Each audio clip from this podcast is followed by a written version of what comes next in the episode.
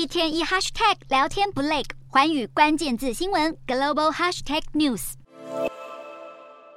签约仪式欢呼声不断，秒变大型派对现场。去年十二月，美国联合航空签下波音大单，更是一口气下定七八七梦幻机和七三七 M A X 各一百架，牌价合计达四百三十亿美元，超过 一点三兆台币，更号称是美国航空史上最大笔的广体客机订单。联合航空表示，之所以大手笔采购，除了为机队汰旧换新，也因为看好国际长途航线未来的需求将持续成长。另一方面，随着航空业复苏，波音员工人数已经接近疫情前的水准，如今订单更增加为四年来新高，使得这间美国飞机制造商二十七号宣布，二零二三年计划在招聘一万名员工，需求集中在商务部门以及工程和制造部门，以使得七三七 M A X 客机的交付量从去年的三百七十四架，今年增为上看四百五十架。而七八七客机的交付量也预计达到七十到八十架。不过波音也表示，将会裁减支援作用的部分员工，以将人力资源转往产品和技术开发。无独有偶，波音的欧洲竞争对手空中巴士上周也宣布，今年计划增加 一点三万名员工，其中约七千个是新设立的职缺。空巴去年一共交机六百六十一架，对比波音只有四百八十架飞机，其中中国市场差最大，去年波音在这里交付超过一百架客机，而且中国航空业还有百架起跳的订单等着空巴。